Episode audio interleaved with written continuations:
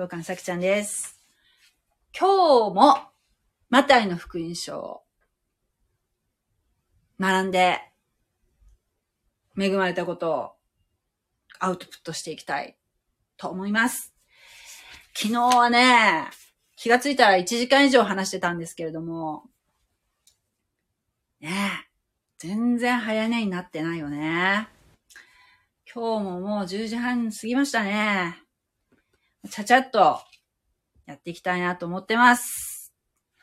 今日はマタイの福音書8章18節から8章22節までのちょっと昨日やり残している部分をやっていきたいと思いますね。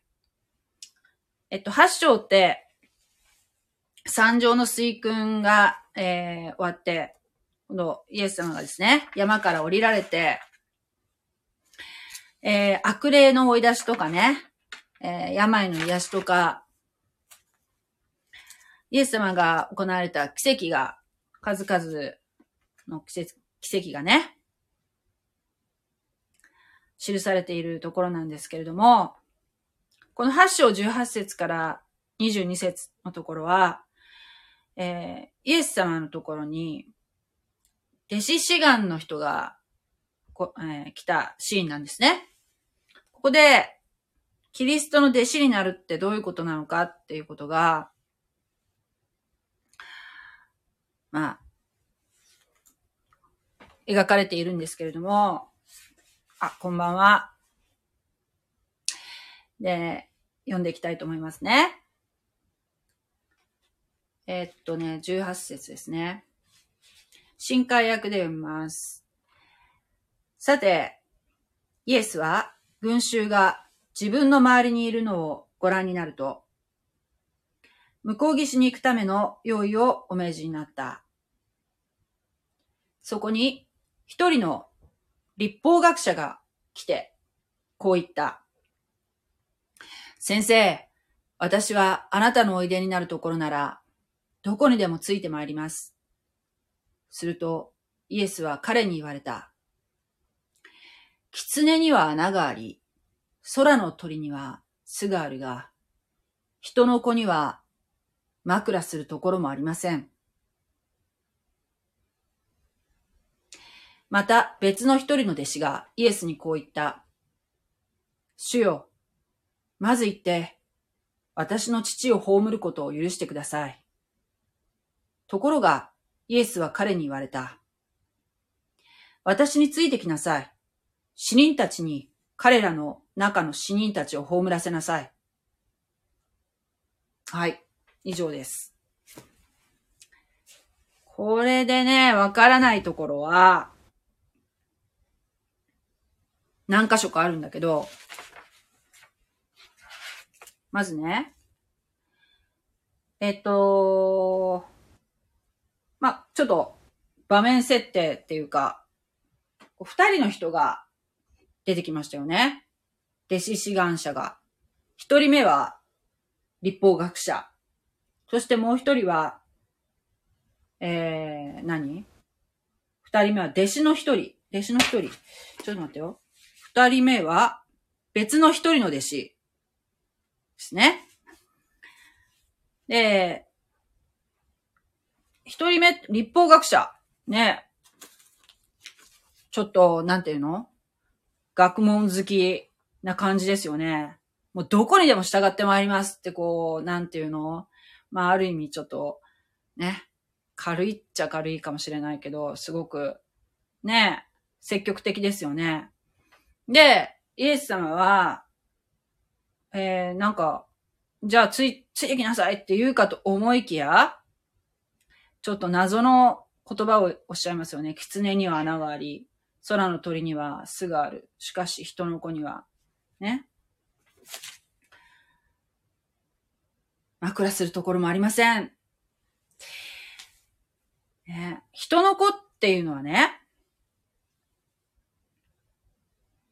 人の子っていうのはちょいちょい出てくるんですけども、これは、メシアの称号です。えー、人の子っていう言い方が出てきたら、これはもうあの、何？人間の子供っていう、あれじゃなくて、えー、人の子っていうメシアの称号なんですよ。これを使ってるってことは、もう自分はメシアだってもう自分で、ご自分でもう、えー、宣言しておられるようなもんですよね。他にもなんかダビデの子っていう言い方があるんですけれども、メシア、メシアのね、称号としてね。だけど、イエス様は、あん、えー、どっちかっていうと、このめ、人の子っていう言い方を好んで使われてますね。人の子。で、えー、まあ、狐にはね、狐には穴っていうの、まあ、巣、巣があるし、空の鳥にもね、巣、家が、巣の、ねぐらがあると。だけど、私には枕する場所もありませんよ。おっしゃってるんですね。その覚悟ありますかってことなんですよ。ね、もう、イエスの弟子になるっていうのは、めちゃめちゃ自己犠牲が伴いますということですね。だから、相当の覚悟は必要ですよっていうことなんだと思いますね。はい。日本のクリスチャンってね、うん、欧米の、あまあ、キリスト教が多い世界と比べたら、犠牲は多いと思いますね。例えば、えー、自分の、なんていうの？親族の中で、誰もクリスチャンがいないで、ポッと自分がクリスチャンになるって言った場合ですよ。えー、すごくやっぱり、いろいろ言われて、何？も隠してる人も中にはいるかもしれないし、もう、なんていうの？まあなんか、ちょっと、うーん、ちょっと付き合いづらいと思われたりとかね、いうこともあるかもしれないし、やっぱりなかなかこう、あれですよね。なかなかこう、多数派ではないので、えー、生きづらさは、日本ではありますよね。それはあると思う。まあ、あの、欧米とかは、逆に、こう、日本の仏教徒みたいに、仏教徒っていうか、ほら、世襲でなんかまあ家が仏教だか、何々宗だからっていう感じで、えー、なんとなくこう、ね、葬儀って言ったらまあ、お寺さんでやるとかね。そういう感じじゃないですか。欧米もね、そういう人が多分多いと思うんですよ。えー、なんていうかな。親が、まあ、うちがキリスト教だからなんとなくキリスト教みたいな。日本とそういう点ではですよ。状況は似てるかもしれない。日本でキリスト教ってなると、もう本当にガチでやってる人が結構多いと思うんですよね。そういう意味ではもう、まあ、結構リスクっていうかもう、えー、ね、覚悟してやってるっていう点はあるとは思います、日本の場合は。あとは、まあ前も言いましたけど、中国とかはね、えー、キリスト教っていう、になるっていうことはもう結構な、えー、リスクがありますからね。えー、そんな中で、えー、信仰を守ってる方もいらっしゃるし、えー、聞いた話ではですよ、北朝鮮にもクリスチャンがいるって どうやってなったんだろうと思いますけど、どうやって伝道したのかっていうところもちょっと不思議なんですけど、えー、まあそういうところでね、見つかると大変なことになりますからね。えー、まあ、まあ、北朝鮮でクリスチャンとかだったらもう本当にガチのイエスの弟子でしょうね。はい。そのぐらいの覚悟はいるんですよっていうことを、えー、言ったんでしょうね。で、この立法学者、一人の立法学者が、じゃあ、イエス様についてきたかっていうところまではちょっとここには書いてないですけれども。はい。で、もう一人の方ですね。別の一人の弟子が、ね、主よをまず言って、私の父を葬ることを許してください。ちょっとね、謎の 謎のことを言ってるんですけども、これ、これをね、間違って解釈すると、全然違う意味になってしまう。そうなんですよ。私もなんかこれ、まあ、こうかなって思ってることはあったけど、ちょっと今回ね、やっぱいろいろ調べて、分かったのが、なんかこれがもう正解とは思わないけど、わからないけど、まあ、納得したことがですよ。このね、この、あの、イスラエルとかがある近辺の習慣としてね、長男は、父をさ、お父さんをね、最後まで見とって、で、えー、見とって、墓に葬った後、一年後に責務から、その、長男の、その、親を面倒を見るっていう責務から解放されるそうなんですよ。これはもう、その辺の習慣なんですって。で、もう一つのポイントは、彼の父は、まだ死んでない。っていうのがもう一つ大事なポイントらしいです。まず、この、ね、セリフを見ると、なんか、まず言って私の父を葬ることを許してくださいって言うと、なんかもうお父さんがすでに死んでて、それで、そのちょっと葬るからちょっとその、それ、ちょっと待っててくださいみたいな。それ終わってから来ますみたいな感じに聞こえるんだけど、さっき言ったこう二つのポイントですね。長男は父を最後まで見とって一年後に責務から解放されるっていう。こういう習慣が分かってないと、なんかこう、その後ね、イエス様が、えー、私に従ってきなさい。そして、ね、私についてきなさい。死人たちに彼らの中の死人たちを葬らせなさいと言った、えー、意味がね、なんか理解できないんじゃないかなと思うんですけども、えー、ちょっと待ってね。親族にクリスチャンの方が見えないのは、さきちゃんもそうなんだよね。学者はどちらかというと、イエスを監視しているような立場かな。そうですね。うん。あのー、この、何？学者立法学者？そうね。でもこの立法学者は、このイエスの弟子志願をした立法学者っていうのは、もう単純にすごいな知識欲が旺盛な人で、あの、イエスについてきていろいろ勉強したいなってこう、えー、軽く考えてついてきた人だと思うんですね。はい。そうなんですよ。だから、えー、なんていうかな。リスクがすごく伴うっていう考えがなかったってことじゃないですか？この19節、20節の部分はね。はい。で、ちょっとね、さっきの話がね、ちょっと脱線してたけど、私が言ってる意味、ちょっとなんとなく分かったかなこの人の、もう二人目の人が、えー、まず父を葬らせてください。葬りに行かしてくださいって言ったっていうのは、えー、日本人が読むと、あ、お父さんが死んだから、ちょうどね。だから、あの、お葬式して、そしてホーム、なんていうの、お墓に収めて、それから来ますって言ってるのに、イエス様が、えー、そういうのはもう置いといて、私に従ってきなさいって言ってるっていうのはなんかすごく冷たいんじゃないって、えー、思う、思いがち？うん。だけど、そうじゃなくて、中東の習慣としては、えー、ね？そういう、実は お父さんはまだ生きてて、で、要するに優柔不断な人なんですよ。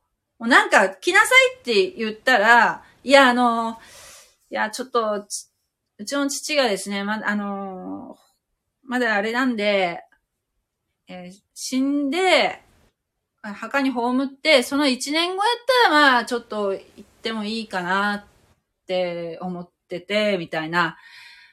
そういう人なんですよ。そしたら意味わかるでしょ？なんとなく。ね？だから、イエス様は、もうそれはいいから私についてきたいんやったら、私の弟子になりたいんやったらもうすぐ従ってきなさいって、えー、この場合はおっしゃってるんですね。でイエス様が招かれてる時っていうのは、もうチャンスなんですよ。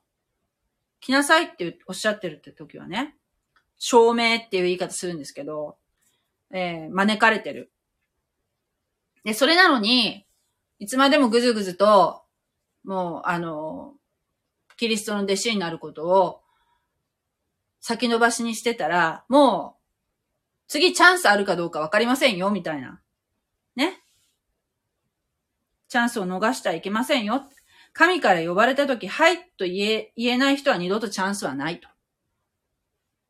そういうことをおっしゃってるんじゃないかなと思うんですね。死人を葬ることは死人に任せろっていうふうに言ってるっていうのは、これは、どういう意味かっていうと、これ多分死人っていうのがね、私が思うのは、えー、つまり、霊的に死んだ人あの、キリス、えー、キリストを信じるってことは、イエス様を信じると、何遍も言ってきましたけど、御霊が、その信じた瞬間に御霊が、えー、中に入ってくるんですね。で、霊的に生きるものとなるんですよ。ところが、人間っていうのは、もともとですよ。もともと最初に神様が人間を作りになった時は、スピリット、ね。魂、えー、えっ、ー、と、ソウルと、ソウルは霊ですよ。えー、魂ですよね。ソウルとスピリットが、ちゃんとセットであったのに、えー、ね。アダムとエヴァが悪魔に、えー、悪魔に従ったために、えー、霊的にそれ以降の生まれる人間は生まれつき霊的に死んだものとなったんですね。もう死人同然。神様と、えー、つながりを失ってしまった。神様と霊的につながることができなくなってしまう存在になった。で、そこから罪が入ってきた。っていうところから考えると、もう生まれっぱなしの人間っていうのは、神様の目線からすると、もう死人同然。だからそういうのすごく哀れんで、神様はイエス・キリストを使わして、神様と和解することによって、霊を取り戻させようとされたんですね。だからここで言う死人っていうのは、その、イエス・キリストを受け入れてない、生まれっぱなしの人間とも言えるし、えー、当時のそういう、えー、イエス・キリストを受け入れない立法学者とか、ね、祭司たち、当時の宗教指導者とも捉えることができるんじゃないかなと思うんですね。はい。という感じなんですよ。で、このね、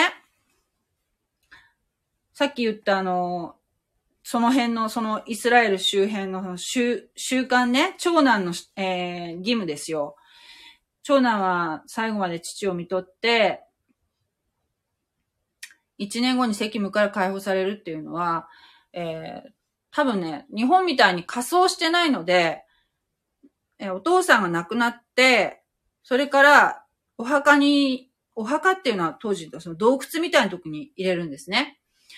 で、その肉が腐って、もう骨だけにな、なるまでっていうのが多分1年かかるんじゃないかな。それで、えー、その見とって1年後っていうところまでが長男の仕事っていうとこみたいなんですけど、このね、長男とかね、次男とかね、そういうふうなこう、えー、息子のその生まれた順番とかね、えー、長男の、要するに、あの、権利とかね。結構ね、聖書出てくるんですよ。えー、っと、その、旧約聖書でもね、長男の権利を弟に簡単に渡してしまって、えー、大変なことになったエピソードとかね。そういうふうなのもある、あるぐらいで、すごくそういうのって思いません？アジア的でしょ？長男とか次男とか、えー、父を見とるとかね。割とほら、ヨーロッパって、どっちかっていうとなんかこう、あんまりそういう、キリスト教とか言いながら、そういうもうもともと下地がですよ。そういう、なんていうかな、上下関係とか、えー、っと、なんかこう、家族をね、見るその責任とかね、あんまりね、印象がね、アジアほどないような気がしませんか？キリスト教って言うけど、まあユダヤ教とも言っていいかもしれませんけど、実は、私、ね、なんかあの、思うんだけど、普通のね、もう全くキリスト教とか興味関心ない人のイメージって多分キリスト教ってヨーロッパの宗教だと思ってると思うんですよ。欧米のね。でも、ここでずっとね、これ聞いてくださってる方分かったと思うんだけど、はこれができたところイスラエルでしょ？イスラエルって、まあ、中東っていう言い方が割と一般的だけど、言い方変えると、西アジアの宗教なんですよね。アジア的ですよ。ものすごく。東洋的な感じがしませんか？で、割とこう、日本の、日本じゃない、あの、三大宗教って言われるものは、なんだっけ？キリスト教と、イスラム教と、仏教だと考えたら全部アジアの宗、アジア発生ですよね。考えたらね。はい。それってなんか、ちょっとキリスト教の見方って変わりませんか？日本はね、まず、そのザビエルがね、まずっていうかまあ、そっちから入ってきたって、西の方から入ってきたっていうのもあるけど、えー、ね、戦後から、戦後はアメリカの方から入ってきましたよね。だからすごく、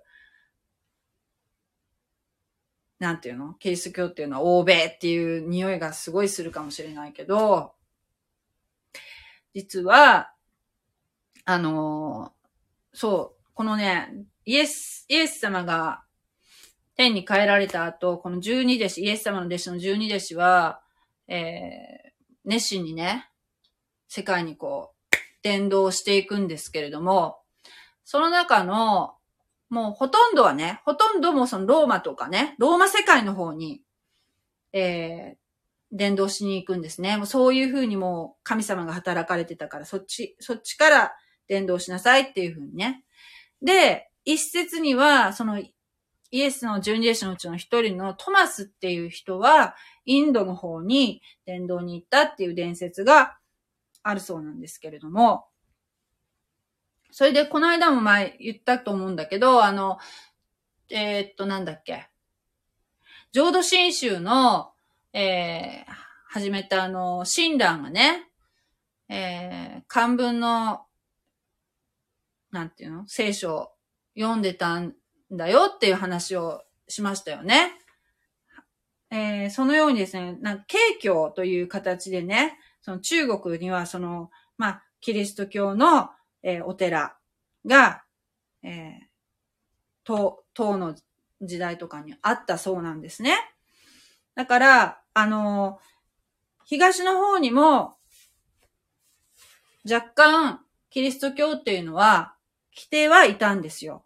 だけど、えー、神様は、その、ヨーロッパの方をね、先に、えー、キリスト教を布教する戦略っていうか、まあ、そ、そっちを、えー、選ばれたんですね。私が、えー、好きなある牧師先生がおっしゃるには、えー、神様のご計画は、まず、ね、東洋人って割と霊的だから、それは後回しでいいと。だから、まずはその西洋社会の方に、えー、伝道していったっていうのはそういうことだっていうふうにおっしゃってる方がいたんですけれども、ね、世界的に見たらもう本当に、今、逆にですよ。逆にヨーロッパの方は今度はキリスト教が、えー、どんどん実は今ね、勢力が弱まってるそうなんですね。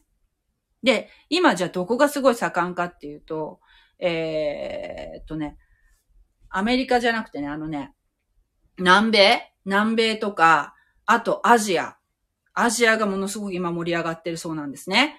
そうやって、こう、なんていうかな、もう一周した感じ逆に今、えっ、ー、と、その南米の伝道師が今度ヨーロッパにまた伝道に行ってるそうなんですよ。